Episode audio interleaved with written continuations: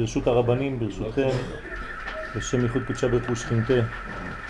נדבר היום בעניין אה, ל"ג בעומר ובחינתו של רבי שמעון בר יוחאי עליו השלום, זכותו תגן עלינו.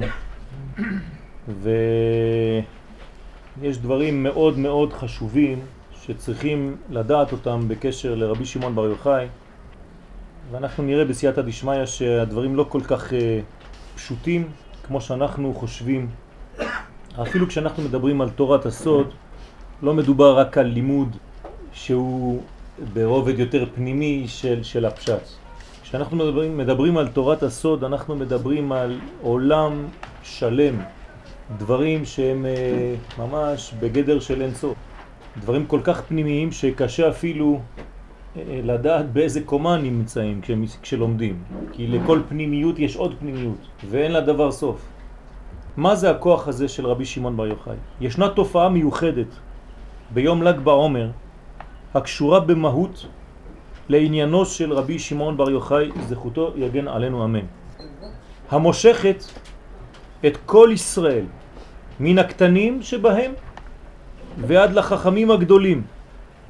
הנה העם הזה להתחבק, להתחבר, להתדבק באופן מיוחד לאותו יום. זאת אומרת שהמושג הזה, התופעה הזאת של ל"ג בעומר היא תופעה מיוחדת מאוד. למה הקטנים והגדולים נמשכים לזה? למה אין קומה שלא נמשכת לדבר הזה? תיקחו ילד קטן בגן ותיקחו את זקן המקובלים, כן? שניהם נמשכים לל"ג בעומר. אפילו שאתה לא יודע, או אפילו שאתה יודע הרבה, כן?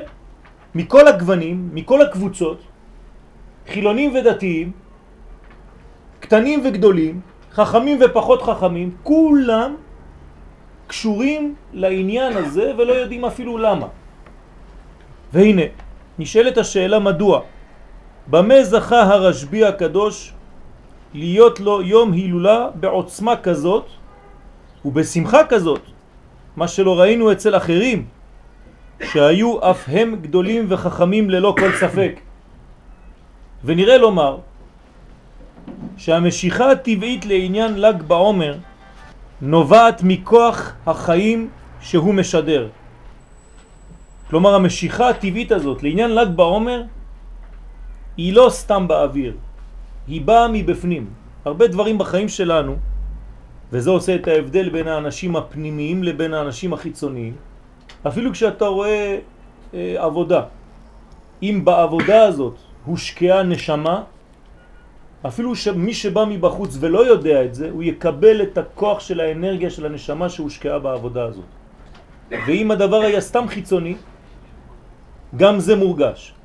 כלומר, יש לאנשים תחושה וחוש פנימי, שאולי לא יודעים לבטא אותו במילים, אבל מרגישים אם הדברים הם באמת נעשו עם נשמה, או אם הדברים הם בלי נשמה, בלי תוכן.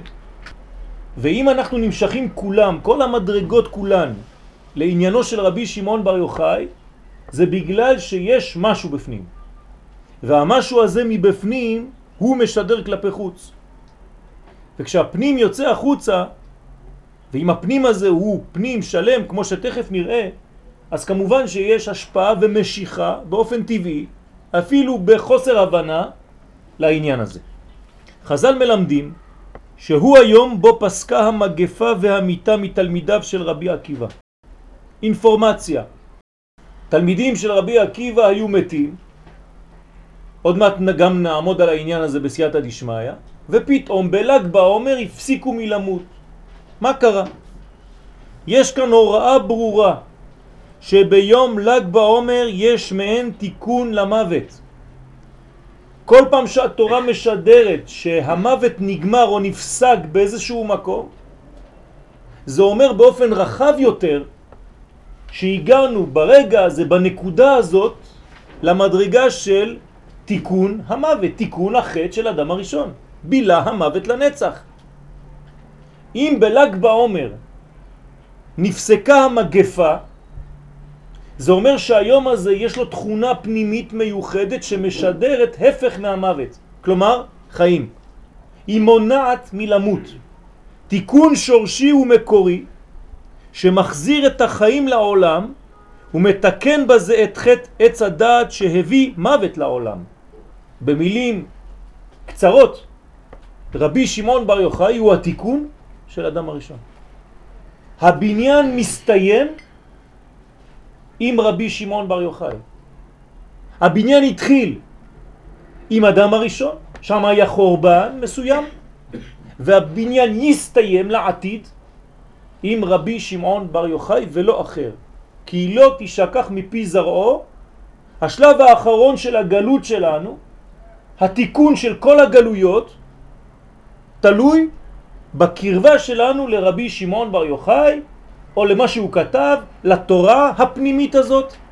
לא חשוב, תיקחו את זה איך שאתם רוצים. הסיפור של ההיסטוריה מתחיל עם אדם הראשון והוא יסתיים עם רבי שמעון בר יוחאי. הנפילה הייתה אצל אדם הראשון והעלייה, התיקון השלם, הוא תיקונו של רשב"י. בדה ספרה, בספר הזה, יפקון ישראל מן גלותה ברחמים, יצאו ישראל מהגלות ברחמים, זאת אומרת גמר התיקון תלוי בזוהר הקדוש. בתורה של רבי שמעון בר יוחאי. רבי שמעון בר יוחאי הוא מתקן את המוות. לכן היום המיוחד שלו הוא תיקון לדבר הכי גרוע שיכול להיות בעולם, שזה המוות. אובדן החיים, אבי אבות הטומאה. חיים זה קודשא בריחו. כשהחיים נעלמים, זה לא רק אומר שנשמה יוצאת מגוף, זה אומר שהקדוש ברוך הוא כביכול לא נמצא באותו גוף. כשיש חיסרון של האור האלוקי, אין חיים יותר. אם יבוא אדם לעולם שמסוגל להחזיר את החיים לעולם הזה, במקום שהייתה שם מיטה, שהיה חוסר חיים, אדם כזה הוא מסוג האנשים שמביא את התיקון השלם לסיומו. לכן מי שנקשר לרבי שמעון בר יוחאי, או ללימוד שלו, בעצם נקשר רק לדבר אחד, לחיים. ולכן הספר המפתח של כל התורה הזאת, כן, זה עץ החיים. להיות קשור ללימוד זה לא ללמוד בישיבה שלומדים סוד. אתה לומד בישיבה שלומדים בפנימיות בגלל שבתת מודע אתה יודע שהשידור הזה מביא יותר חיים לעולם. ולכן אתה מבין באופן טבעי שהדור האחרון שמאוד קרוב לגאולה נמשך לחיים, רוצה לחיות יותר. ומבין בתת מודע שעצם החיים, סוד החיים, גנוז במשהו שקרוב לרבי שמעון בר יוחאי. לא יודע מה זה, בינתיים זה חתיכות עצים שמהם יוצא אש. אני ילד קטן בן חמש, אני יודע שיש שמחה גדולה, אני עדיין לא מבין למה. וכשאני אהיה בן עשר, אני קצת מבין קצת יותר, ובן 15, ובן 30, ובן 50, כולנו ממשיכים להדליק את הקרשים האלה באופן כזה או אחר. אפילו אם אתה לא הולך להדליק ממש. אתה מבין יותר ויותר את האור שיוצא מהחומר, את האש שיוצאת מהעץ. כשהאור יוצא מהחומר, כשאתה מגלה את האור, את החיים שבחומר, גילית את החיים. זה הסוד של הזוהר הקדוש. ולכן מדליקים את האש הזאת. מדליקים את האש כדי להראות ולהמחיש לנו שהאור הגדול ביותר, זה שיופיע לעתיד לבוא, שהעתיד לבוא שאמרו חז"ל זה היום, ההווה שלנו, זה כשנגלה את האנרגיה הרוחנית האלוקית שנמצאת אפילו בחתיכות של העצים. זה התוכן הפנימי, זאת הגאולה האמיתית שאליה אנחנו מייחלים, שאותה אנחנו רוצים לקבל ואליה אנחנו משתוקקים כל הזמן. שואל, אז בזמן רבי שמעון בר יוחאי אומר, יאירו עיניך. זאת אומרת שרק בזמן רבי שמעון בר יוחאי יש הבנה בסוד, ואחר כך הירידה על ימנו, זאת אומרת ימנו זה כנראה יאירו, התחלת יאירו עיניך. כן. אז זה בדיוק העניין של, ה, של, ה, של הבחינה הזאת. כשיופיע הלימוד הזה בעולם, כן, או על ידי רבי שמעון בר יוחאי פיזית, או על ידי מה שהוא כתב לנו, מה שהוא השאיר לנו. כן, זה, זה אותו דבר, זה הכוח שלו, הוא חי.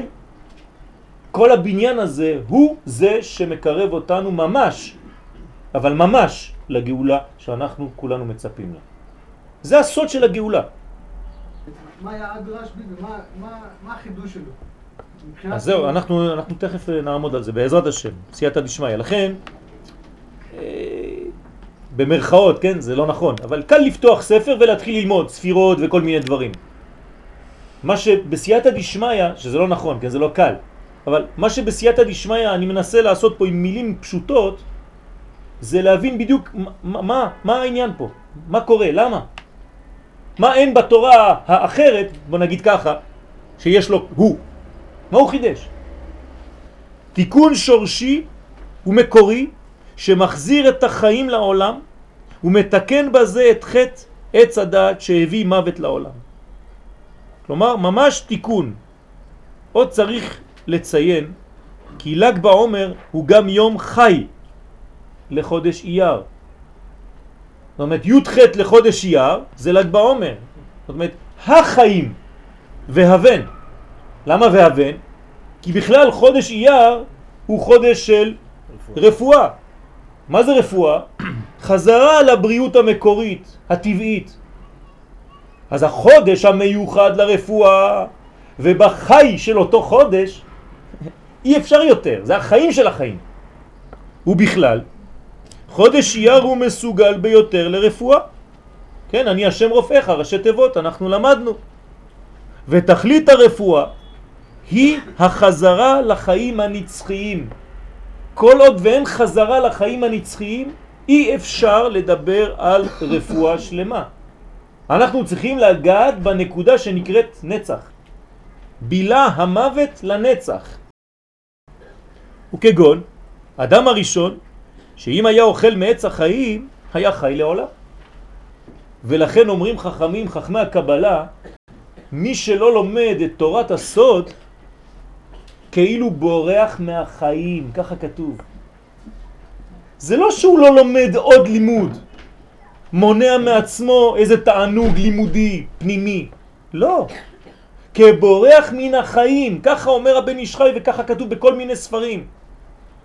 מי שבורח מהלימוד הזה הוא פשוט בורח מהחיים. למה קוראים לזה לומד את זה ולא חי את זה? כי אנחנו מדברים על לימוד, אבל הלימוד האמיתי זה חיים. זה נכון. בדיוק. הלימוד הפנימי האמיתי הוא זה לא שלימוד הוא מחוץ עליך. ואני קצת מתחיל לענות לשאלה שלך. כשאתה מתחיל ללמוד פנימיות, אתה מבין שהקדוש ברוך הוא לא בחוץ. כל עוד היית דתי, חשבת שהקדוש ברוך הוא למעלה, ואתה פה למטה, והוא כמין מוסר כובש בא ורוצה להכניס בך כל מיני דברים שהם זרים לך, כי הוא שם ואתה פה.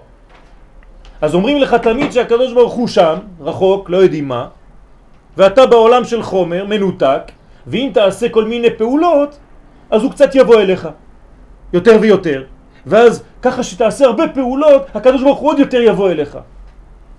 איפה ראינו דבר כזה? בדיוק הפוך. לימוד הסוד מלמד אותך בדיוק הפוך. הכל נמצא בך.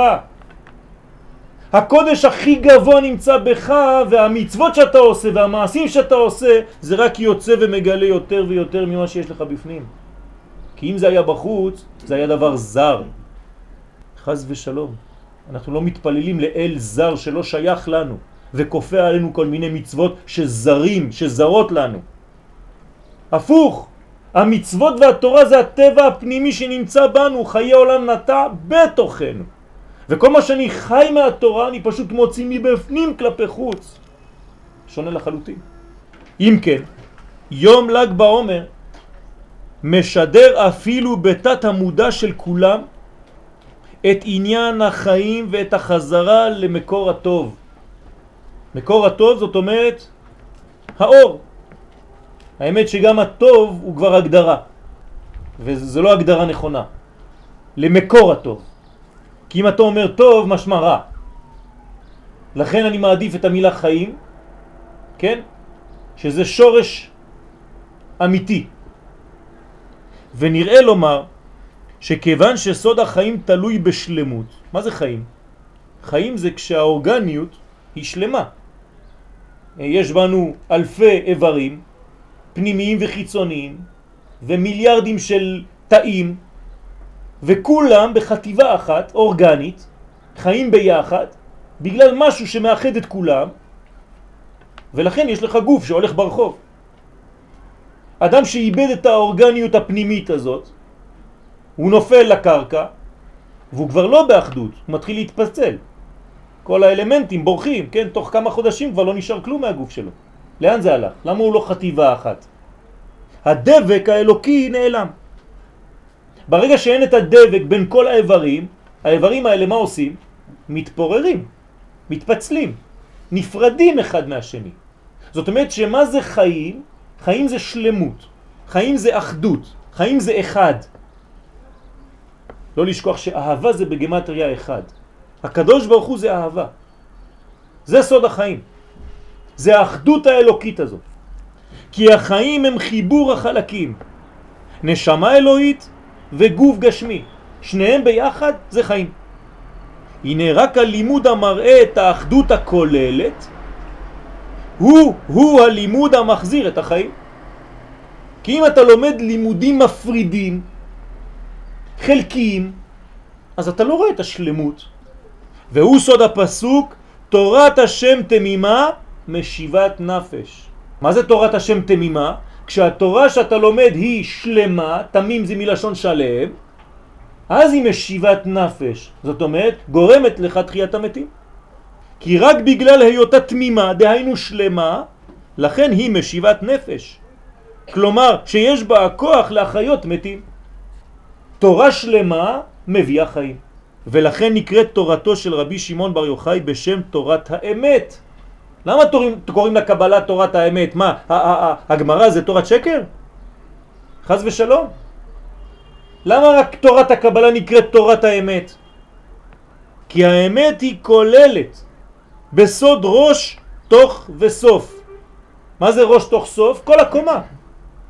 כמו בן אדם, יש לו ראש, שזה הראש, יש לו תוך שזה הגוף שלו, וסוף שזה הרגליים שלו. זה נקרא אמת. למה? שבאותיות א' מ' ת' זה אותו דבר. האלף זה האות הראשונה, המ' זה האות האמצעית, והת' האות האחרונה. זה נקרא תורת אמת. כלומר, תורה שכוללת את הכל ומראה לך שלמות. וגם היא יסוד הדעת המאחדת את השכל עם המידות. ולכן אומרים שאדם קיבל דעת וכוננו מאיתך חוכמה, בינה ודעת, כן? לפי נוסח הספרדים. לא כולם. אבל הדעת זה החיבור בין העליונים לבין התחתונים. זאת הנקודה ההתחלתית, קודם כל להבין את זה, שזה מה גורם, תורת האמת גורמת לדבר הזה. לחבר ולראות את האחדות שבין כל המדרגות. והנה אמרו דורשי רשומות שאייר, ראשי תיבות, אברהם, יצחק, יעקב, רחל. זאת אומרת, מה זה אייר? אותו דבר. גם כן באבות אנחנו רואים את החידוש הזה. מה זה אברהם, יצחק ויעקב? זה כל האנרגיות העליונות, ורחל זה הגילוי האחרון, המלכות. אז אם יש לך את כל הראש ואת כל הרגליים, אז יש לך שלמות, זה חודש אייר.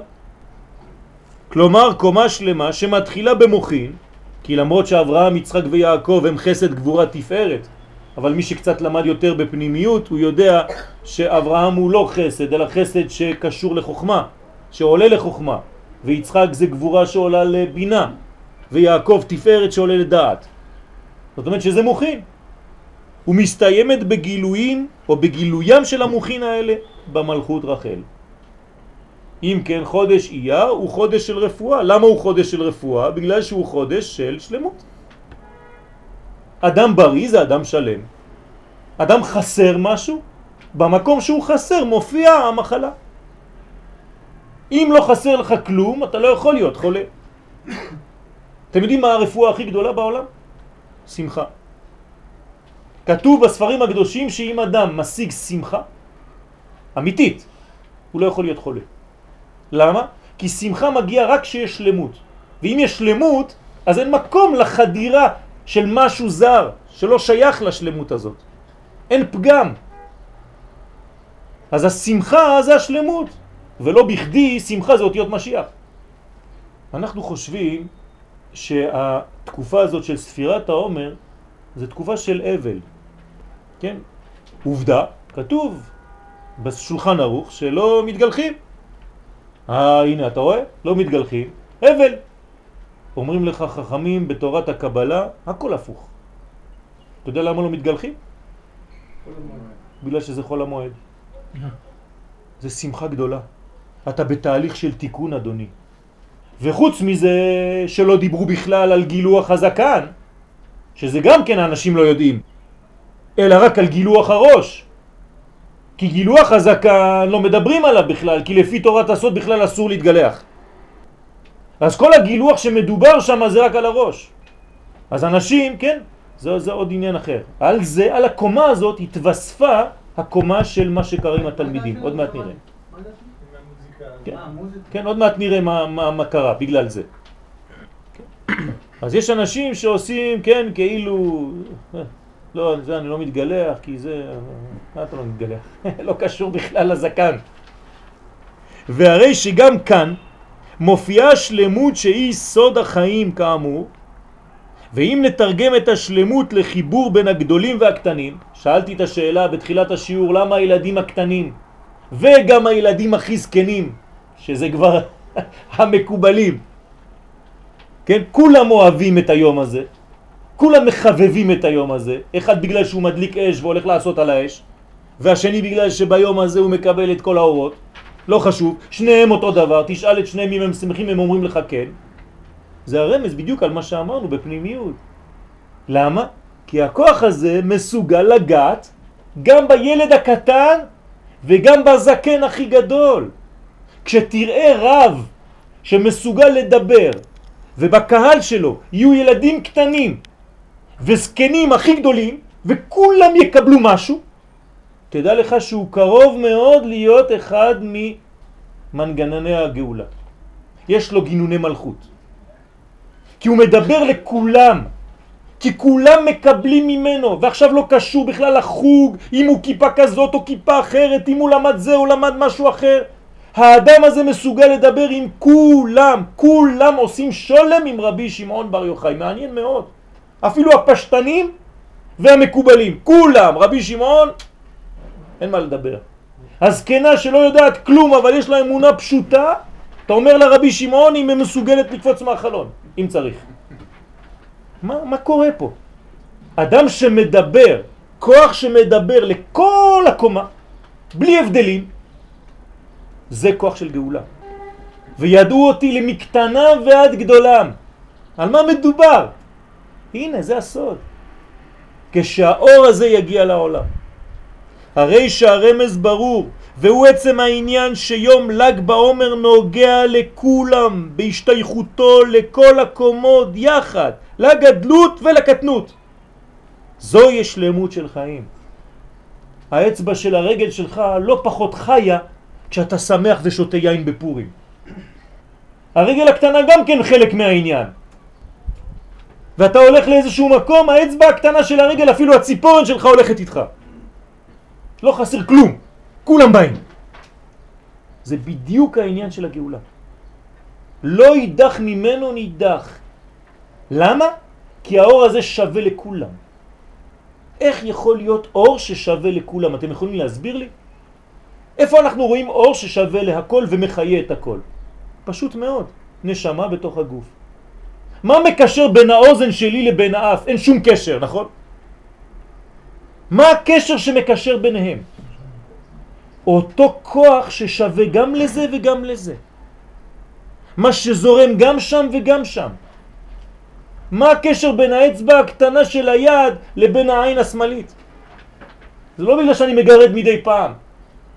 יש אנרגיה, חטיבה שמזנה את הכל, נותנת אוכל להכל ביחד. ולכן כל הגוף מתקדם ביחד. וכשאתה נכנס למקווה, גם האצבע שלך נכנסת למקווה. למרות שאתה הולך לעשות כוונות רוחניות. לכן תורת הנסתר היא התורה המאחדת בין רוח לחומר, בין השמיים לארץ, בין חוכמת התורה הפנימית לפשט הפסוקים שבתורה שבכתב. תורת הסוד היא הקדושה שבטבע, ולא קדושה שכדי להתגלות היא דוחה את הטבע. לא, זה קדושה שמכבדת את הטבע, הפוך, היא נמצאת בכל מקום. אפילו בדברים הכי חומריים בעולם הזה יש את אותה קדושה. זה מה שמגלה תורת הסוד. תורת הסוד היא התורה של תורת ארץ ישראל. זה נקרא תורת ארץ ישראל. על זה אנחנו מדברים כשאנחנו מדברים על תורת הרזים בארץ הרזים. למה היא כל כך מתאימה לארץ ישראל התורה הזאת? כי עובדה, אתה יורד לחומר כדי לגלות את הרוח. זה, זה העניין של ארץ ישראל. מה באנו לעשות פה? כי תבואו אל הארץ ונטעתם. אתה מתחיל לטעת עצים, לנטוע עצים. חשבתי שתפתח ישיבה. זה מה שהתורה אומרת לנו? אתה בא לארץ ישראל, אתה מתחיל להתעסק בנטיות עצים? אדוני, אם אתה לא מבין שהתורה הזאת, התורה הפנימית, היא גם בעת שאתה נוטע, ואתה חושב שהיא רק בישיבה כשאתה פותח ספר, לא הבנת שום דבר. אמרנו שמי ששונה משנתו ופוסק ואומר מה נאה אילן זה, הרי זה מתחייב בנפשו. נכון?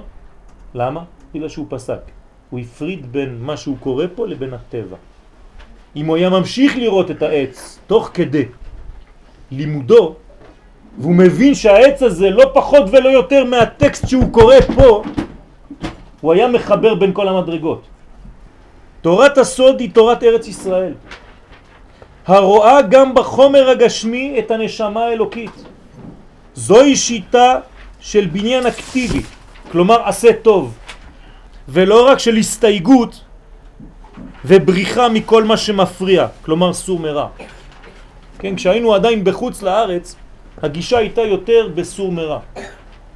כשחזרנו לארץ ישראל, הגישה עכשיו היא יותר בחיוביות, בעשה טוב, במציאת הטוב, בנגיעה בנקודות הטובות, לא רק בבריחה כל הזמן ממה שמפריע, מהפחד.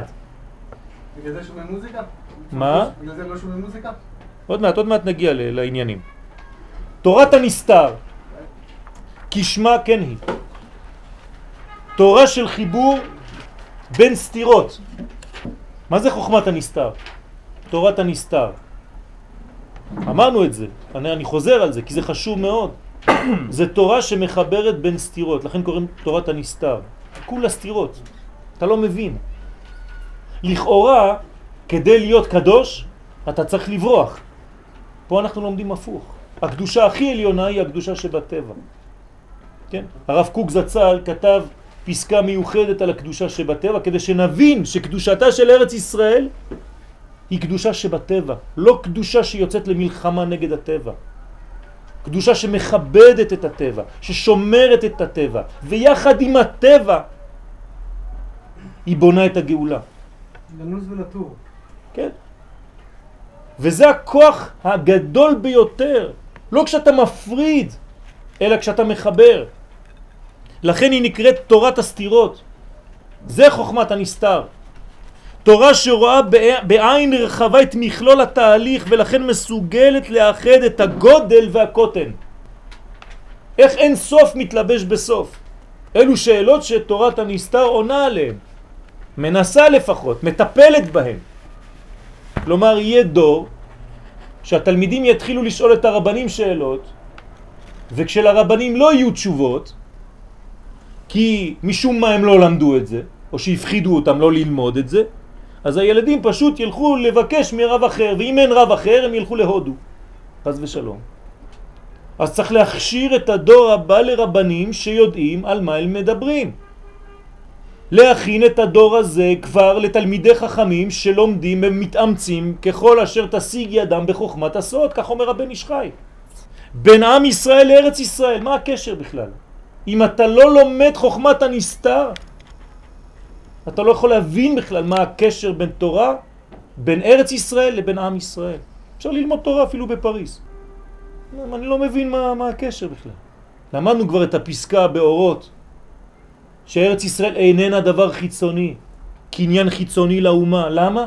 כי היא קשורה במהות לנשמת האומה כולה, אם אתה לא מבין את נשמת האומה, אם אתה לא לומד את הלימוד הזה שנקרא לימוד הנשמה של אומת ישראל, וזה עוד חלק מהתשובה בשבילך, מה זה, מה זה מחדש?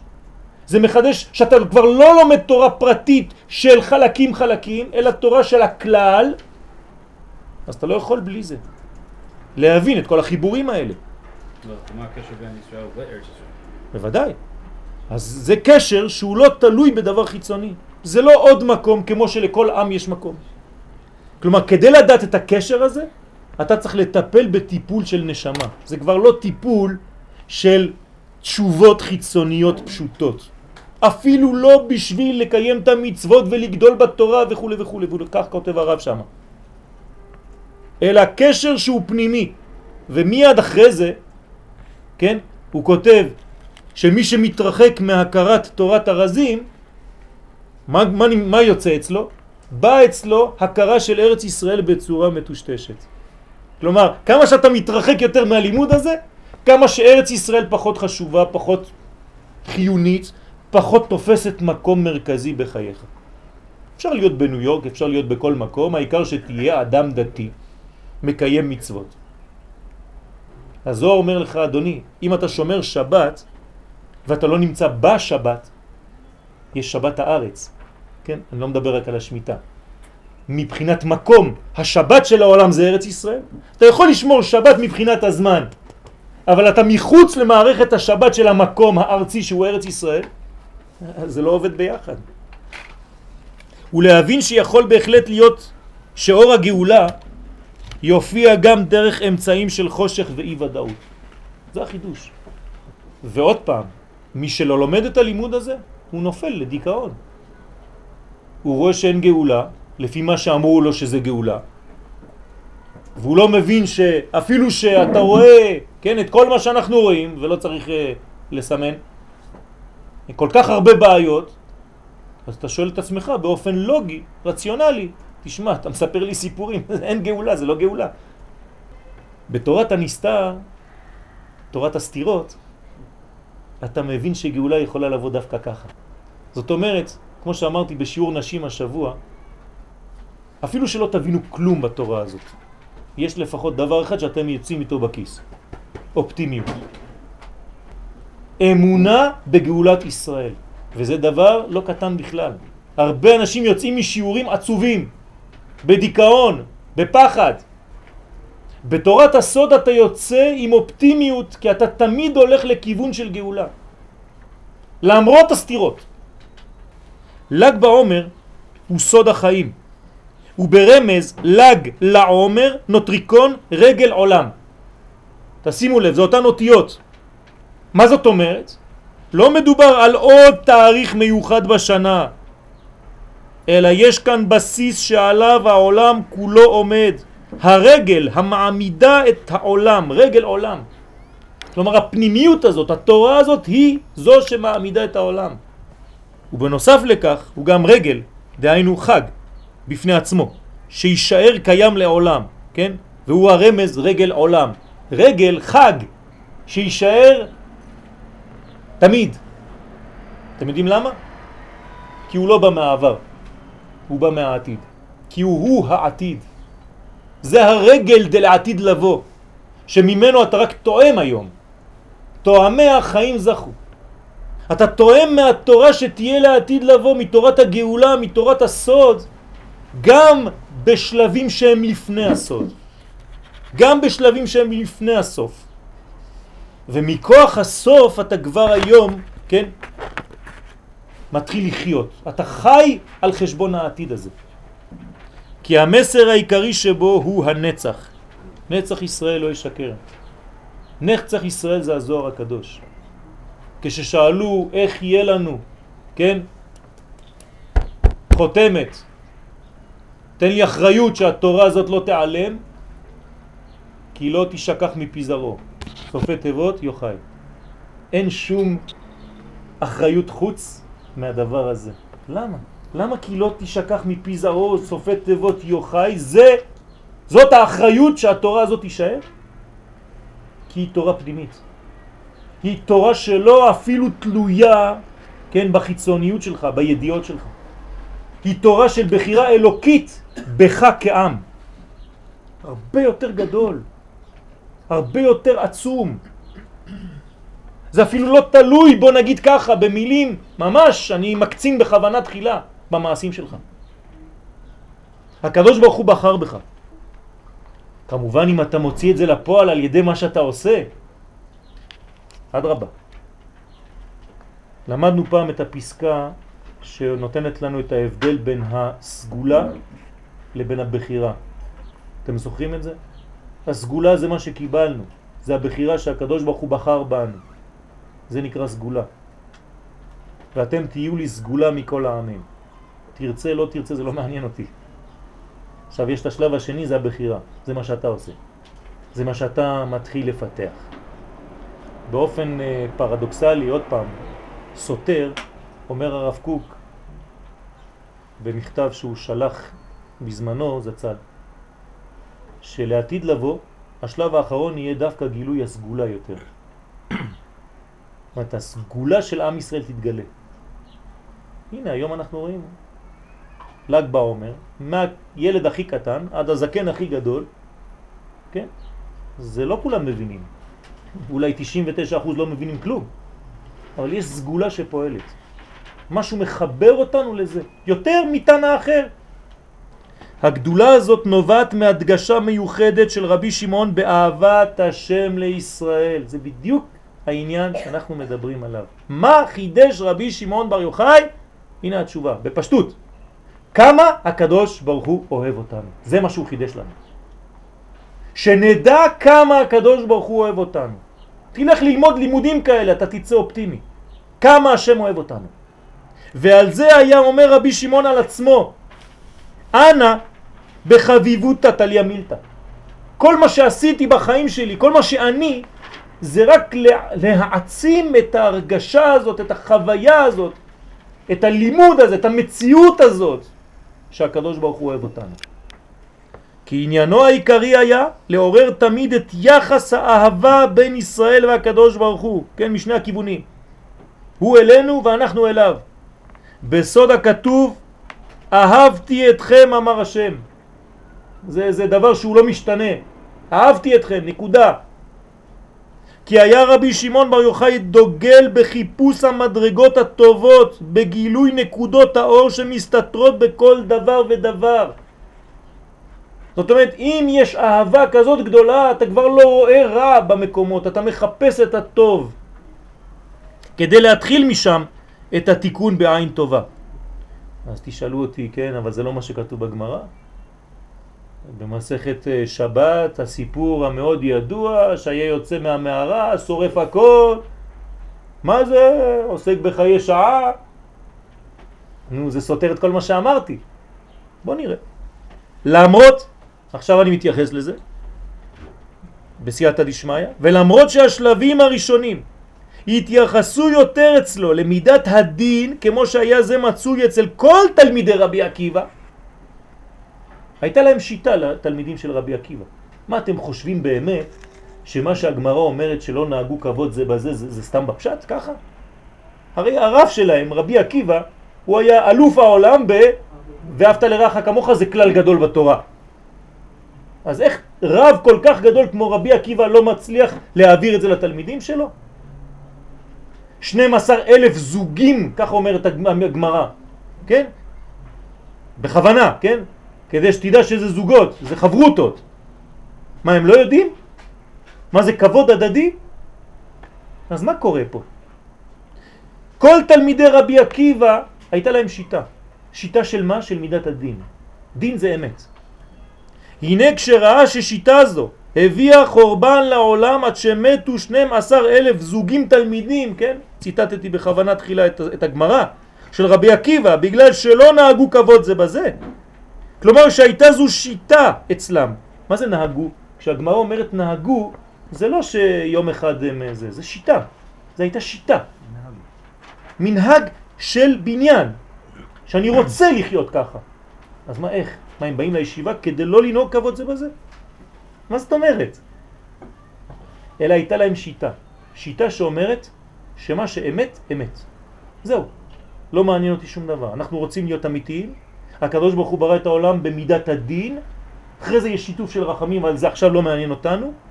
העולם הזה זה מידת הדין, מידת הדין.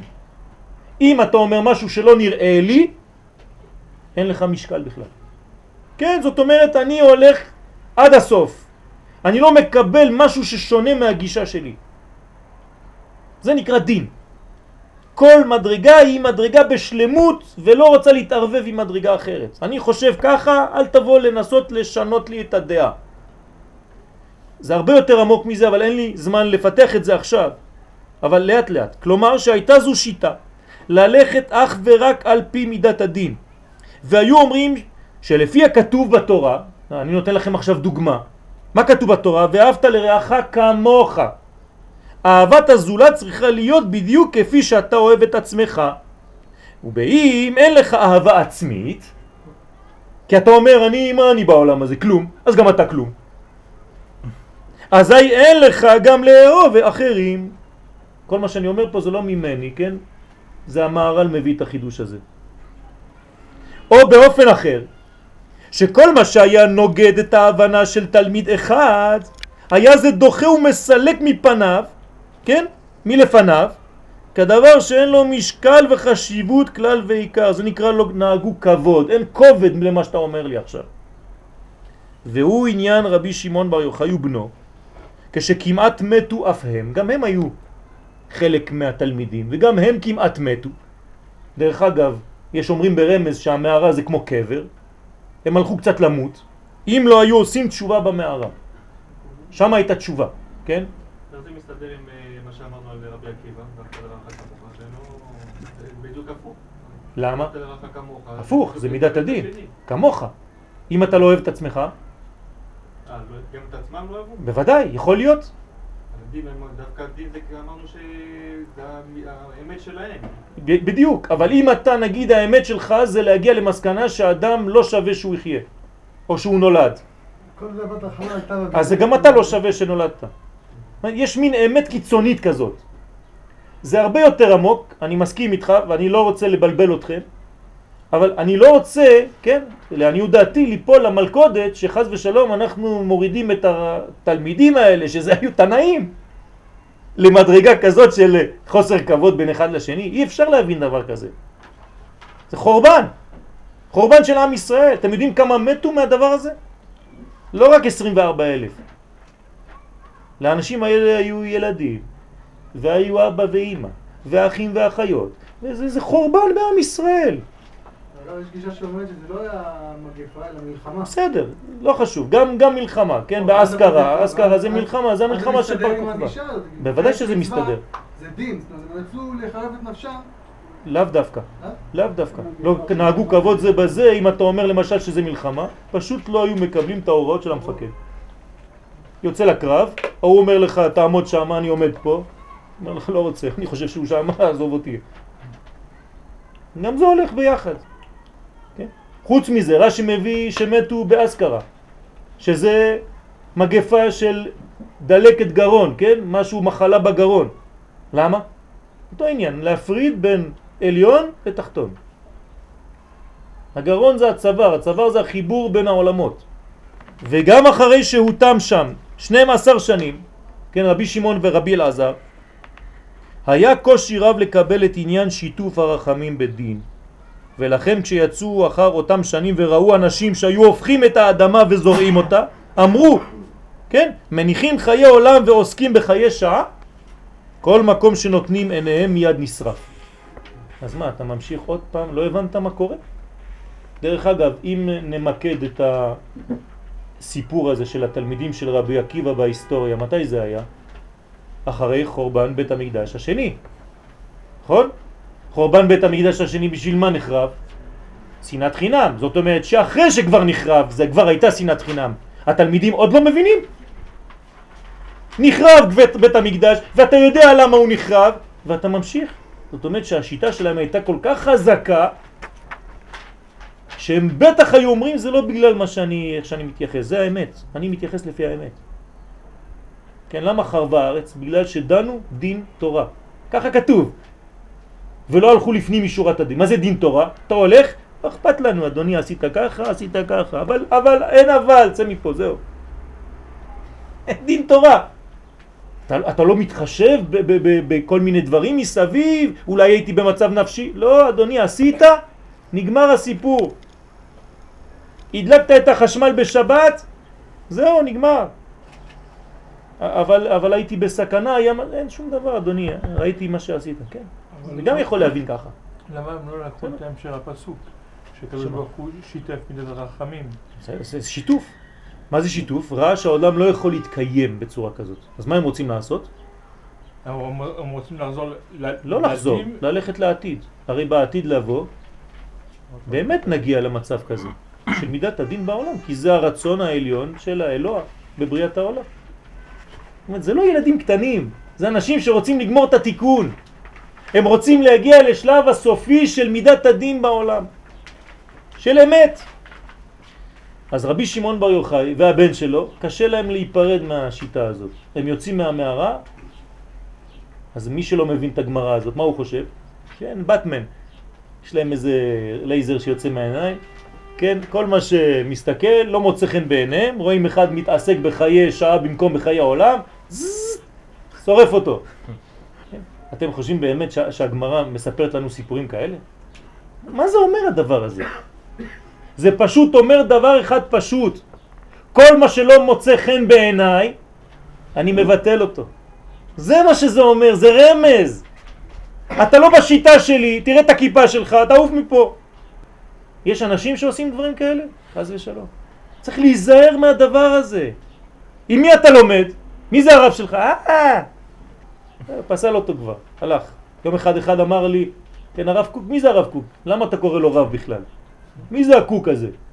שם ישמור, כן? ככה אתה מזלזל באנשים? יש לי שאלה, מתי הזוהר נכתב כשרבי שמעון היה במנהרה? זה נכתב לפני... זה לא נכתב שם, הם למדו שם, אבל הכתיבה הייתה מאוחר יותר עם רבי יצחק, וכן יש כמה חבורות, זה כתוב שם, בהידרה. לא, כי יש כאן גם, לפי מה שאתה אומר עכשיו, נראה כאילו היה להם כאן תובנה כזאת. בוודאי. וכאילו כאן היה איזה מהפך. בוודאי. המהפך היה... הייתי מצפה שהתורה הזאת תהיה מפה. יפה, בדיוק, זה מפה. ממש, הגילוי מפה. אבל אתה תראה שזה לא מיד מפה. עובדה, הם יוצאים אחרי 12 שנה, וזה עדיין לא זה. כן, מה יוצא? הנה. עד שיצאה בת קול ואמרה להם, להחריב עולמי יצאתם, זאת אומרת, לא מספיק? חזרו למערתכם, תחזרו עוד פעם. עכשיו יש פה שינוי דרסטי. כי גם אחרי י"ב שנים היה קשה להבין עניין השיתוף בין הרוח והחומר, בין מידת הדין ומידת הרחמים. וכשהיו רואים אנשים פשוטים שלכאורה סותרים את שיטתם בגלל שהיו עוסקים בעניינים גשמיים, היו מסוגלים להחריב את העולם, כי היו נעולים בגישתם הם. ללא נתינת כובד ומשקל לכל מי שיצא מן הקודש לשיטתם, הוא כבר מחוץ לקודש. כשהיה עוסק בענייני עולם הזה.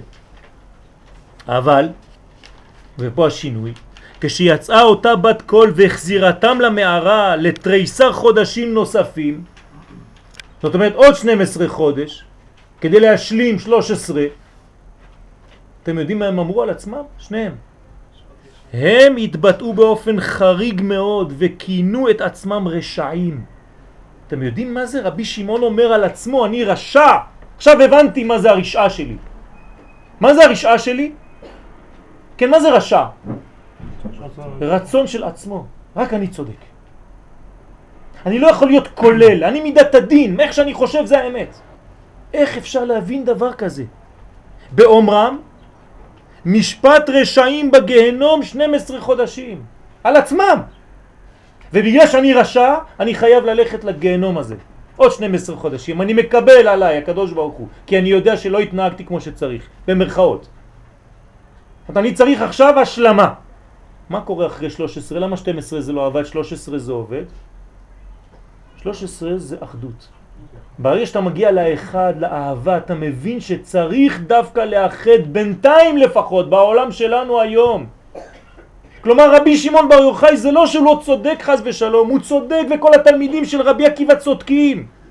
העולם הזה צריך להיות לפי מידת הדין כמו שהקדוש ברוך הוא רצה לברוא אותו והם רצו רק לקדם את תהליך הגאולה עוד יותר אבל בינתיים כשהעולם לא מסוגל עדיין לזה צריך שיתוף כי צריך קיום לעולם לסוף התקבלה תשובתם ויצאו מן המערה עכשיו תראו יש תופעה מיוחדת כשהם יוצאים מהמערה צריך לקרוא את הגמרא לפעמים אתם יודעים סיפור ובגלל שאתם חושבים שאתם יודעים אותו אתם לא הולכים לקרוא אותו עוד פעם.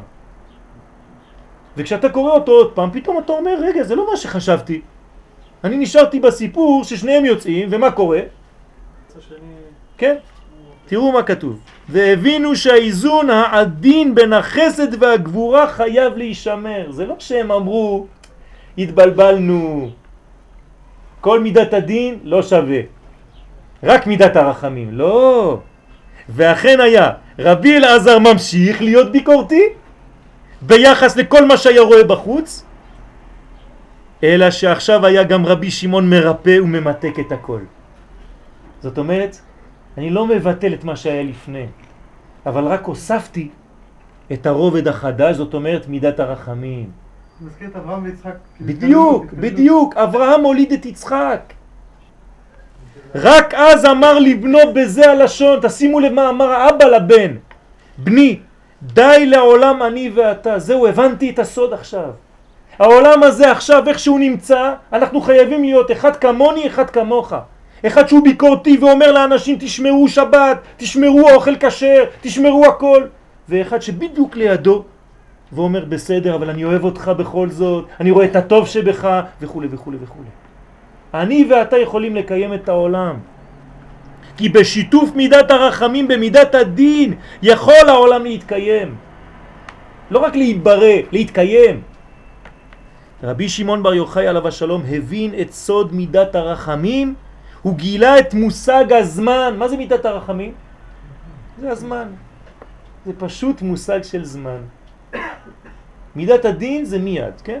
ברוך שאמר, היה עולם. ברוך אומר, ועושה. ברוך גוזר ומקיים. זאת אומרת שזה הקדוש ברוך הוא בבריאת העולם. אלוהים, אלוהים, אלוהים, אלוהים. כשמופיע אדם כתוב ביום עשות השם אלוהים. ארץ ושמיים. יש שיתוף פה אדוני. אתה כבר לא יכול להיות רק במידת הדין. אז מה כאן מתווסף בכל העניין הזה? המושג הזה של זמן. זמן זה ברכה לאדם לאפשר לו לאט לאט להתקדם, לא רק להתקדם ולעשות תיקון, תשימו לב. את התהליך עכשיו הוא הבין. כן, אמרתי לכם פעם שיש הבדל בין תהליך לבין תאריך. כשאתה רוצה גאולה עכשיו, שכחת תהליך. אתם יודעים? אנחנו רוצים שהגאולה תהיה ממש הכי קרובה שאפשר. אבל אני אגיד לכם גם דבר אחר. כל יום שהגאולה לא הגיעה, צריך להגיד ברוך השם. כי אם הייתה מגיעה ולא היינו מוכנים, הייתה שורפת אותנו. זה נותן עוד כוח לאדם להתקדם ולבנות משהו. התהליך שמקדם כל דבר בעולם. אסור לשכוח, לשכוח תהליכים, אנשים שוכחים מה זה תהליך. תשאלו אנשים מה זה גאולה, יגידו לכם משיח. מה, וכל מה שעשינו עד עכשיו לא שווה כלום. כל יום שעובר לא שווה כלום. העיקר היום שהוא יבוא. זה לא נכון. יש התחלת דגאולה, יש גאולה ויש גאולה שלמה. זה תהליך אחד גדול. ובשביל מה? אני אשאל אתכם שאלה פשוטה. אם היה לכם עכשיו שלושה כפתורים, כפתור אחד אתה לוחץ, מפוצץ את כל עזה וסביבותיה. מיד עכשיו. אתה בטוח, זה עובד.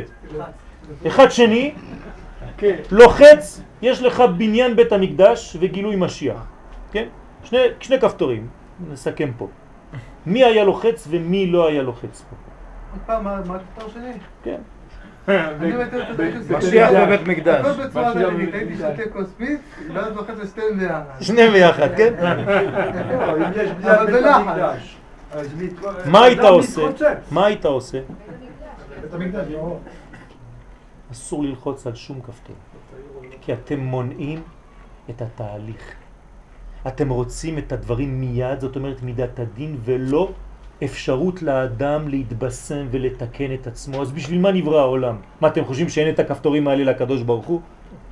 הרי הוא ברא את העולם בשביל הזמן, בשביל לתת לנו להיות חלק בתהליך הזה, לבנות את עצמנו. זה לא עניין ללחוץ על כפתורים. רבי שמעון הבין שרק בשיתוף מידת הרחמים בדין, כלומר בנתינת זמן לאדם, רק כך הופך האדם להיות שותף אמיתי במעשה בראשית. אם יש לך כפתורים אתה כבר לא שותף. רק דרך עבודתו העקבית והארוכה של האדם הוא חלק בלתי נפרד מגאולת העולם. יש גאולה, אבל מה אתה בתוך הגאולה הזאת? שום דבר. אבל אם אתה עובד, אם אתה עושה את העבודה של התהליך, אז אתה חלק מהגאולה, להביא לימות המשיח, גם אני חלק מזה. רשב"י הבין אז את סוד הפסוק בבראשית נעשה אדם. מה זה נעשה אדם? הוא הבין כי העשייה זו איננה רק ממעלה למטה. זה לא שהקדוש ברוך הוא אמר בוא נעשה אדם, פרוט. לא. שהבורא ברא את האדם והניחו בהי עלמא, לא. אלא נאמר שם נעשה. בלשון רבים, כלומר אני הקדוש ברוך הוא יחד איתך האדם, שנינו כביכול נעשה אדם. אני רוצה שהבניין שלך יהיה אני ואתה ביחד. שנינו נבנה אותך. נעשה אותך יחד, כשותפים בתיקונך ובתיקון העולם כולו. אתם מבינים את החידוש פה? ונראה לומר שלזה כיוונו חכמים במזמור הידוע על בר יוחאי. נעשה אדם נאמר בעבורך. מה זאת אומרת נעשה אדם נאמר בעבורך? לא רק שזה המודל של האדם, אלא כשהקדוש ברוך הוא אמר נעשה אדם, זאת אומרת תהליך נאמר בעבורך בגלל שהבנת את הסוד הזה. זה התחדש לי היום בסייעתא דשמיא, אני לא יודע אם זה אמיתי או לא. כשהשכל הוא העיקר, לא ניתן מקום למידת האהבה. אין מקום לאהבה, זה שכל, זה דין. כשמרכז הכובד נמצא בראש ואינו מגיע ללב, האור מופיע ללא שיעורים שמתאימים לו, ויכול לפעול חז ושלום כמזיק ולא כמועיל. אז מה אם אתה יודע? אז מה אם אתה חושב שאתה אמיתי? אם אין לך את הירידה, את השילוב של המוח הזה עם הלב, אם אתה לא מחמם את זה דרך המידות שלך, המוח הקר שלך יכול להרוג. חז ושלום, מה עשו הנאצים עם מחשמם וזכרם? מוח, שכל, שכל קר, בלי לב. עושים ניסויים על בני אדם. לכן למרות גדולת התלמידים, חז ושלום לא שאני משווה ביניהם עכשיו, אבל צריך להבין את הדברים. למרות גדולת התלמידים של רבי עקיבא ורום מעלתם בתורה מבחינה שכלית, לא נהגו כבוד זה בזה, לא נתנו משקל. השכל פעל לבד ולא התלבש במידות. כן, אני מגזים בכוונה תחילה, כן, כמובן אי אפשר לדבר על גדולים כאלה בצורה כזאת. אני מדבר רק בלימוד בשביל עצמנו. צריך להיזהר מאוד שהתורה שלנו לא תהיה שכלית בלבד. היא חייבת להיות שכלית, אבל היא צריכה להיות כלולה גם כן בלב. כבוד, כן, בדיוק, נכון. כן, הכבוד זה לב בגמטריה. זאת אומרת, שאין לב, יש רק שכל, תיזהר מאוד. מכך נוצר פירוד בין התלמידים. והרי הכלל הידוע הוא שבמקום ריבוי אורות שכזה, כשאין מידות ושיעורים להכילו, הכלים נשברים חז ושלום. כן, מה זה שבירת הכלים? ריבוי אורות וכלים קטנים. המדרגות הרוחניות אינן יכולות להתגלות בצורה מאוזנת המעניקה חיים, אלא כשיש להן מקום לחול עליו. המקום הזה הוא סוד האהבה והאחדות. אם אתה לא מגיש לפני הקדוש ברוך הוא כלי שלם של אהבה ואחדות, אני לא יכול לתת לך מוכין. מתי קיבלנו תורה? מה זה תורה בחג השבועות? זה מוכין, נכון? זה אור. אור הייתה. אור. רק כשהיינו כאיש אחד בלב אחד. נכון? הנה פשט הדברים. אתם חושבים שהיו חבורה, כל אחד דוחף את השני, זוז, זוז, אני מקבל ראשון, אני מקבל ראשון. איפה היה? בכלל לא היה מופיע הקדוש ברוך הוא שם בכלל. רק בגלל שויחן ישראל שם נגד ההר, כאיש אחד בלב אחד, רק אז מקבלים תורה. גם היום אותו דבר, בחג השבועות. אוי ואבוי לנו אם אנחנו מופיעים כל אחד לבד, עם התורה הפרטית שלו, לא אכפת לי מהשני. אתה רוצה לקבל תורה? כן, הרי עוד מעט אנחנו מקבלים תורה, נכון? חג השבועות זה עוד פעם, זה חידוש מתן תורה, זה לא היה פעם אחת בהיסטוריה. אתה רוצה לקבל תורה לכל השנה כולה הבאה בעזרת השם. אתה צריך להופיע עם נשמה כוללת. אתה צריך להיות כלל ישראלי. אתה לא יכול להיות אדם פרטי לבד שמופיע ככה, אני, אני, אני, ולא אכפת לי מכלום. אם השיתוף של מידת הרחמים ומידת הדין זו הדרך הנכונה, כן. כך למה רבי אלעזר אחרי שהוא ראה את אותו יהודי עם ההדסים, הפסיק עם מידת הדין. מה זאת אומרת הפסיק? יש מידת הפסיק הדין. להחריב. הוא לא מחריב, כי זה כבר לא חורבן, יש עכשיו את אבא. זה כבר לא מחריב, יש ביקורת, לכן אמרתי שהוא שומר על הביקורת, הוא כולל את זה בתוכו גם את בוודאי. בוודאי, זה הכל הופך להיות אחדות אחת. מה יצא מאברהם ויצחק? יעקב. תפארת. זה סוד הרחמים. עכשיו יש גם איזה סוד, יכול להיות גם משהו עם שמן? שמה, כן. יש כמה דברים שקרו, כן. כאילו שהוא אה, לקח כאילו שמן בשביל להדליק נרות, ורשום שם ההוא זקן. משמע שהוא לא עשה את זה, בדרך כלל אומרים אדם מדליק שמן בשביל שיהיו לו בנים. הוא כבר היה זקן, זאת אומרת, הוא- זה לא היה... לא עשה את זה בשביל... זה ממש יש שם מצווה. יפה מאוד. יישר כוח, יפה. כתוב הרגיל בנר, הביאן לבנים תלמידי חכמים. אז הוא שם היה זקן. אז הוא לא עשה את זה בשביל זה, לא, היית, לו- לא היה לו אינטרס. כן, זה מה שהוא... כמה בדי ערבות. מספיק כן. בד בד ערבה יפה. אחת בשביל ללכת, לא צריך... אה, יישר כוח. עכשיו ניכנס קצת יותר לעניינים, לא יותר מדי פנימיים, אבל לפחות קצת שניגע בעניין של אה, רשב"י. בשאר הכוונות מסביר הארי הקדוש, כן, שמספר המתים במגפה שפקדה את דור המ- המ- המדבר, שהחל לזנות אחרי בנות מדיין, אף הוא עלה למספר 24,000. אותו דבר. מה אומר פה הארי ז"ל ברמז? כמובן רואה קשר, כן, בין, לא בים, בין תלמידי רבי עקיבא ואותם אנשים שהיו במדבר. הוא מגלה שדור הגאולה האחרונה, זה גם כתוב בחסד לאברהם, יהיה מורכב מאותן נשמות שנכחו במעמד הר סיני. כלומר, הדור של הגאולה זה אותו דור שהיה בהר סיני. ומה שלא תקנו אז, יהיה להם המבחן והניסיון הגדול לתקן היום. הם שוב יגיעו לרמות רוחניות נשגבות, אלא שהפעם תהיה חובה להלביש את האורות בכלים ראויים להם, במידות של אהבה ואחדות, וכל זה כדי להביא משיח לעולם. אנחנו עדיין באותו מבחן, וברוך השם אפשר. לומר שהמבחן הזה תיקנו כבר חלק גדול ממנו. כי הרי למה יצאנו מארץ ישראל? בגלל שנאת חינם, זה היה חורבן, נכון? ועכשיו, ברוך השם, חזרנו לארץ ישראל. כבר 59 שנה שחזרנו פה, למה? בגלל אהבת חינם. כלומר, כשחייל מוכן להקריב את עצמו בשביל אדם אחר, זה בגלל אהבת חינם, אפילו שהוא לא מבין מה הוא עושה. פשוט הולך לצבא. זה לא פשוט הדבר הזה. זאת אומרת שאנחנו זכינו היום לאהבת ישראל גדולה, ולכן חזרנו לארצנו. אז התיקון נעשה כבר הרבה. כמובן שעכשיו צריך לתקן את זה עוד יותר, כי אנחנו רואים את הבעיות היותר פנימיות עכשיו. אבל לאט לאט אנחנו מתקדמים. זה תהליך. אחד אומר לי, אבל המלכות, למה לא מתגלה? אמרתי לו, אתה יודע מה זה מלכות? כן, אנחנו אומרים ברמז בשיר השירים, אחות לנו יש קטנה ושדיים אין לה. מה נעשה לאחות, לאחותנו ביום שהיא דובר בה? כן, אמרתי לו, אתה יודע מי זאת האחות הקטנה הזאת? זה כנסת ישראל, היא נקראת אחות קטנה ושדיים אין לה, אין לה עדיין את האיברים, כן, של ילדה, של אישה גדולה. אז מה, אתה זורק אותה?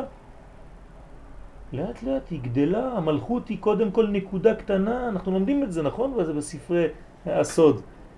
שהמלכות קודם כל היא נקודה באחור בכלל. ואחרי זה היא גדלה, ואחרי זה צריך נסירה, והיא עוברת לפנים, ועוד פעם הופכת להיות נקודה קטנה, ועוד פעם גדלה, ועד ש... עד שיש זיווג וייחוד בן זון. אז מה, ככה אתה זורק את התהליך בגלל שהוא לא מוצא חן בעיניך בימים הראשונים של ההיסטוריה? אתה לא מכבד תהליכים? ככה אתה עושה עם הילדים שלך? כשהילד לא יודע ללכת אתה זורק אותו לזה ואתה אומר לאישה, אה, תציעי אחד יותר טוב. אין תהליך? עלינו להבין שלפי מה שקרה לתלמידי רבי עקיבא נראה לומר שאפילו במדרגה שהיא לכאורה גבוהה מאוד של בקיאות בתורה ובמעשה המצוות לבד אין בכך די כדי לקבוע שהאדם אכן הגיע להשגות רוחניות בחייו. זה לא בגלל שאני יודע כמה דפים של גמרא בעל פה שהגעתי להשגות רוחניות כמו שהקדוש ברוך הוא רוצה שאני אגיע. זה לא מספר דפים, אין פה כמות, יש כאן איכות. חיים דתיים שהם מנותקים מפנימיות ומנשמה אינם מעניקים תוכן ויציבות נצחית. ולכן בחיים שכאלה אין חסינות מפני הקליפות וההתקפות החיצוניות. זה לא ככה שאתה מודד כמה אתה דתי בגלל שאתה עושה פעולות. עם ישראל אינו עוסק בדתיות. התורה דנה בחוקי היקום שעליהם מושתת העולם כולו. אנחנו מדברים פה על, על היציבות, על דבר הרבה יותר רחב, יותר אמיתי. זהו הבסיס שעליו נבנים כל בנייני העולם. דוגמה קטנה, לפי תורת הסוד אין איסור לגנוב, אלא שלא כדאי לגנוב. אתם מבינים את ההבדל? אבל נגיד, נגיד, כן. ילד קטן, אתה אומר לו אסור לגנוב, כי הוא לא יכול להבין. ילד גדול, אל תגיד לו אסור לגנוב. תסביר לו, אתה יודע מה קורה כשאתה גונב? לא כדאי לך, בוא אני אסביר לך. אז כבר עלית במדרגה הרבה יותר גדולה. יש ילדים קטנים שמחנכים אותם לשטויות. תשים חגורה מהר, יש משטרה. בשביל זה אתה שם חגורה? שהשוטר לא יתפוס אותך? לא שמים? זה לא בשביל הבטיחות שלך? ככה אתה מחנך ילדים? אותו דבר בתורה. תעשה נטילה, אל תגנוב, כתוב.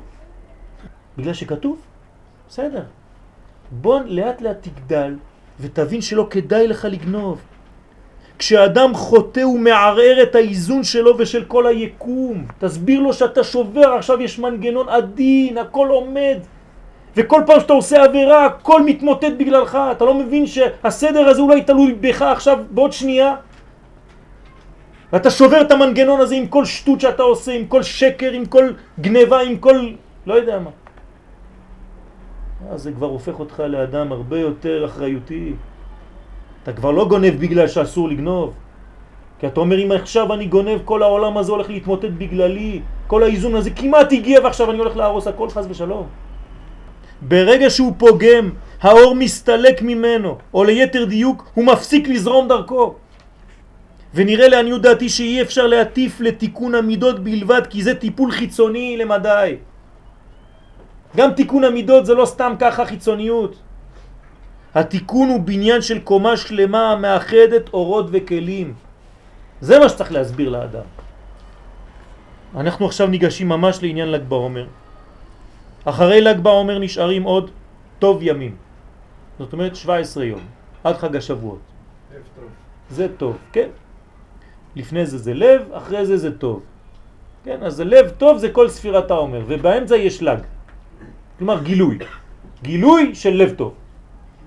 כדי להשיג את אור התורה שעתידה להופיע בחג השבועות, או האור שעתיד להופיע בחג השבועות.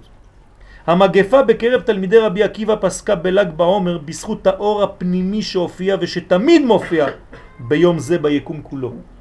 כלומר, בל"ג בעומר, כן, במוצאי שבת, ביום ראשון, אותו אור שהופיע אז, מופיע גם היום. בימים ההם, בזמן הזה. זה לא היסטוריה, אנחנו לא לומדים היסטוריה. זה אקטואליה. רק בגלל שחל שינוי בשורש רואים אנחנו תוצאות מוחשיות בחיי העולם הזה בתוצאה. והנה, הקבלה מלמדת שכוחו הפנימי של ל"ג בעומר גנוז בספירת הוד שבהוד. חסד, גבורה, תפארת, נצח, הוד, יסוד, מלכות. הוד שבהוד. זה ל"ג בעומר. מה זה העניין הזה? כבר למדנו בשיעורים הקודמים שבקומת עשר הספירות יש בחינות של בכוח ובפועל. מה זה הבכוח? זה המוחים. לא כתבתי אותם פה, אני מפריד בכוונה, אבל אסור להפריד ביניהם. כתר, חוכמה, בינה, או חוכמה, בינה ודעת, לא חשוב עכשיו. זה נקרא אורות, זה נקרא מוחים. זה הבכוח. שלב הבכוח מתחיל מן הראש. זה הראש. הוא מסתיים באמצע הגוף. מה זה אמצע הגוף? כלומר החל מן הספירות העליונות, כתר חוכמה בינה, שהן הראש, עד חסד, גבורה, תפארת ונצח. חסד, גבורה, תפארת ונצח שייכות כל אלה עדיין לבחינה עליונה. שהן עדיין בחלקו העליון של הגוף. כל אלו הספירות נחשבות לשלב הפוטנציאל, עד נצח. משם ולמטה מתחיל החלק התחתון. זאת אומרת החלק התחתון זה ספירת הוד, יסוד ומלכות. מה מופיע מיד? מה אתם מבינים מיד? שספירת האות מה היא? ציר, ציר, שעובר בין הפוטנציאל לבין ההתגלמות. אתם יודעים מה זה ציר? זה הדבר הכי חשוב, נכון צוריאל? אם אין ציר בגלגל זה הלך על האוטו, כל, כל מנוע יכול להיות מה שאתה רוצה, אבל אם אתה, אז כן, הציר זה הדבר שמחבר בין מה שהיה לבין מה שיהיה. משם ולמטה מתחיל החלק התחתון של הגוף, הוד יסוד מלכות, והוא נקרא לבר מגופה. לפי תורת הקבלה אנחנו קוראים לזה מחוץ לגוף, לבר מגופה, כמו הרגליים, שהם מחוץ לגוף. זה לא... מה? מתחיל בנצח? לא, לא. הנצח הוא עדיין בעליונים, ההוד הוא בתחתונים. אי הוא, מה אנחנו אומרים? אי הוא בנצח ואי היא בהוד. כן, יש רמז לזה. אי הוא, זאת אומרת זה, נמצא עדיין עם נצח, ואי היא המלכות בהוד. זה שני הרגליים, אבל אחד קשור לעליון והשני קשור לתחתון. דרך אגב, יש רמז לזה ברצועות של התפילין, איך שאתה קושר אותם בפנים לפי תורת הסוד. כן? שאחד אתה מכניס אותו לחגורה מלמטה ומחזיר אותו למעלה, זה הצד הימני, והצד השמאלי משתלשל ויורד. זה רמז. שאחד למרות שהוא באותה קומה, הוא נכנס בחגורה ועולה, והשני שהוא כאילו באותו קומה, כן? טרפלגה גופה, אבל למרות זאת יש הבדל ביניהם.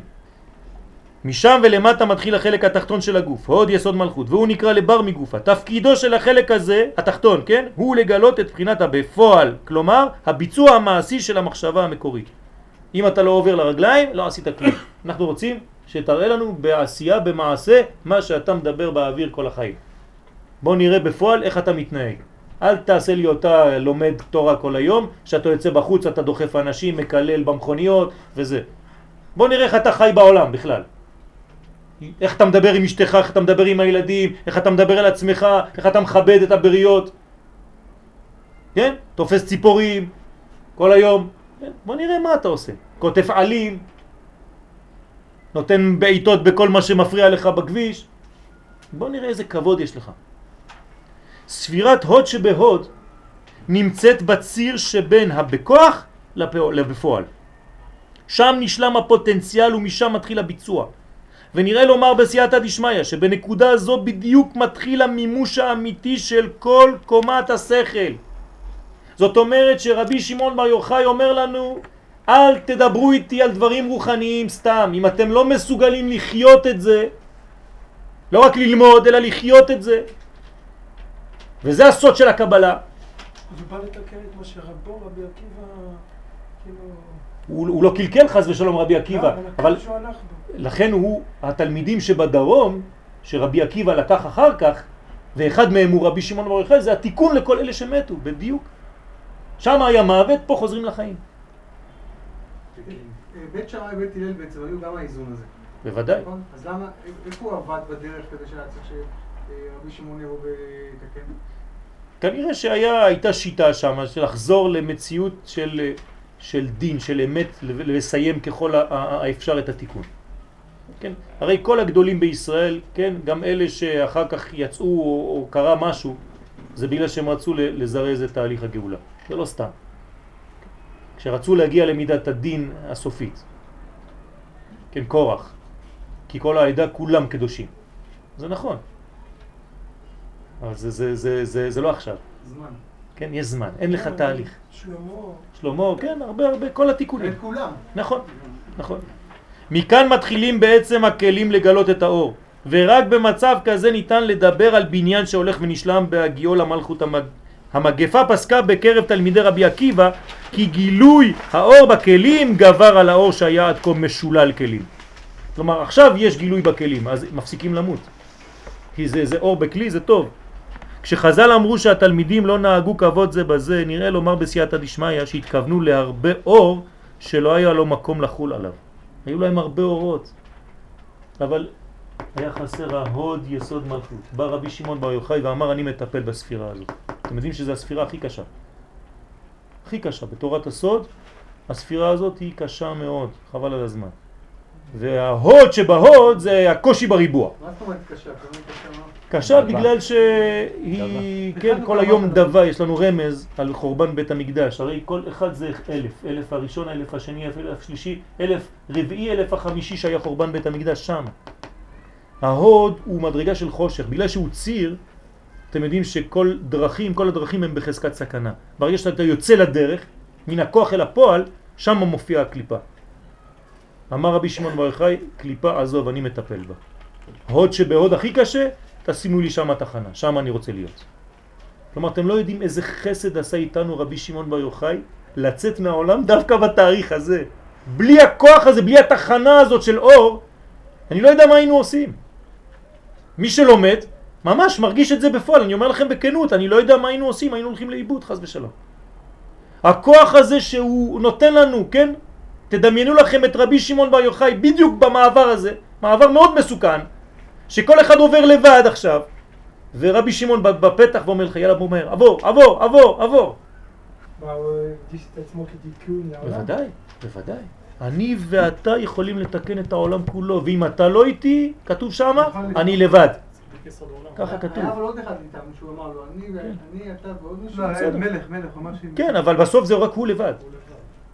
דרך אגב, כתוב שלעתיד לבוא, כן יבוא כל בשר לראות את פני אדון השם, אומר הזוהר דרש בי. פני המלך, הפנים של הקדוש ברוך הוא זה רבי שמעון בר יוחאי. איך אתה מבין דברים כאלה? אתם לא יודעים איזה מעלה זאת. אנחנו לא מבינים בכלל אנחנו מדברים, על מה אנחנו מדברים. כשאתה רואה ילד קטן מדליק מדורה, צריך לנשק אותו. הוא לא יודע מה הוא עושה, אבל הוא קשור לאור הזה. כמו שכל בלי מידות, זה מה שפגם, זה מה שגרם לשבירת הכלים בהם. בל"ג בעומר, בספירת הוד שבהוד. עכשיו תשימו לב, יש עוד סוד. הרי זה ספירת העומר, נכון? שבוע ראשון, שבוע שני, שלישי, רביעי, חמישי, שישי, שביעי. מה זה שבועות? מלכות. יפה. דוד המלך. כן, שבועות. חג השבועות, נכון? רות, דוד, אנחנו קוראים רות. מה, אתם חושבים סתם ככה? המציאו, לא ידעו מה לקרוא כבר? אזל כל מה שהיו כל המגילות? עכשיו, אם זה מלכות, אמרתי מקודם, ככה למדנו בספרים הקדושים, בסייעתא דשמיא, מתי מתחילה המלכות? מאיזה ספירה? עכשיו אמרתי לכם. מהוד. מהוד. היא היא בהוד. המלכות קשורה להוד. זאת אומרת, מתי מתחיל הבניין של המלכות? בהוד שבהוד. זאת אומרת באיזה יום? בל"ג בעומר מתחיל איזה חג? השבועות. זאת אומרת ביום ראשון הזה, אם אתה יודע לכוון, במה אתה נוגע? בחג השבועות, אבל ברובד הפנימי, הנשמתי, לפני שזה יגיע לעולם. 17 יום לפני שזה יגיע לעולם, בלוח, אתה כבר יכול להגיד בלי לשקר, היום זה הנשמה של חג השבועות. ל"ג בעומר. בוא נראה את זה בטקסט. אגב, בשיעור הקודם אמרת ש- שההתקדמות בה, שיש כלים כאלה, כל, כל יום יש לו את הכלי שלו, כן, ושזה לא לינארי, לקראת הסוף זה יותר מהר. נכון. אז פה מתחיל כאילו ההשתנות. בוודאי, שה- בוודאי. בשבוע. כן. כן, אני לא רוצה להיכנס עכשיו מה קורה, אבל ב- בשלב האחרון הכל נכנס ביחד. ועוד שאלה, ויריצו מן הבור, זה כמו יוסף. יכול להיות שם תקוע מסכן 20 שנה, ובסוף פשט, הכל מהר. הזכרת לפני כמה, דקות שכל כל ספירה כזאת מייצגת אלף שנים, ושהעוד היה בדיוק אה, שהיה את החורבן. נכון. מה אתה בעצם אומר לנו? שהחורבן הוא ההתחלה של המלכות. בוודאי, משיח נולד ב... בוודאי, כתוב שמשיח נולד ביום תשעה באב. סתירת זקנים, בניין. בל"ג בעומר בספירת הוד שבהוד התחילו הכלים להכיל את האור ואז התגברה האהבה והאחדות על הכוח שקילה את התלמידים עד כה. תהליך בניין הכלים לקיבול האור ממשיך עד יום חג השבועות שאז מתגלה המלכות. בכלי האחרון מופיע האור בשלמות באופן ברור וגלוי, זה חג השבועות. המלכות היא הביטוי של כל העליונים בעולם הזה. במלכות הרוח מופיעה כגשם, כגשמיות. מה שהיה רוח עד עכשיו הופך להיות גשם. החיבור שלנו לחג השבועות נעשה בקלות יחסית, כי אז נמצא האור מצומצם ומוגבל בכלי של המלכות. אז בחג השבועות אתה חי, זה יום טוב, אתה יודע שזה חג השבועות, אז אתה שותה חלב, אוכל מאכלים, שמח וכו' וכו'. וזה מאפשר לנו כביכול אחיזה בו. אם נדייק יותר בדברנו, המלכות היא גילוי היותר מוחשי שהתחיל כבר באופן קצת יותר רוחני בהוד שבהוד. זאת אומרת, אם אתה קצת דק יותר, יותר פנימי, מתי תתחיל את חג השבועות? עכשיו, ביום ראשון הזה, בעזרת השם. ולפי זה יוצא כי יום ל"ג בעומר הוא בעצם הנשמה של חג השבועות. מי שמבין זאת, יחיה את היום המיוחד הזה גם ברובד הפנימי שלו, ויקבל את הכוח הגנוז בו. ל"ג בעומר הוא הכנה רוחנית לחג השבועות. זהו המקור העליון של חג השבועות. לכן כל מה שישודר בל"ג בעומר, תעשו שידורים חזקים ברמה רוחנית, הוא אשר יופיע ברמה הגשמית והמוחשית בחג השבועות, שיהיה הכל לטובה, אמן כן ירצה.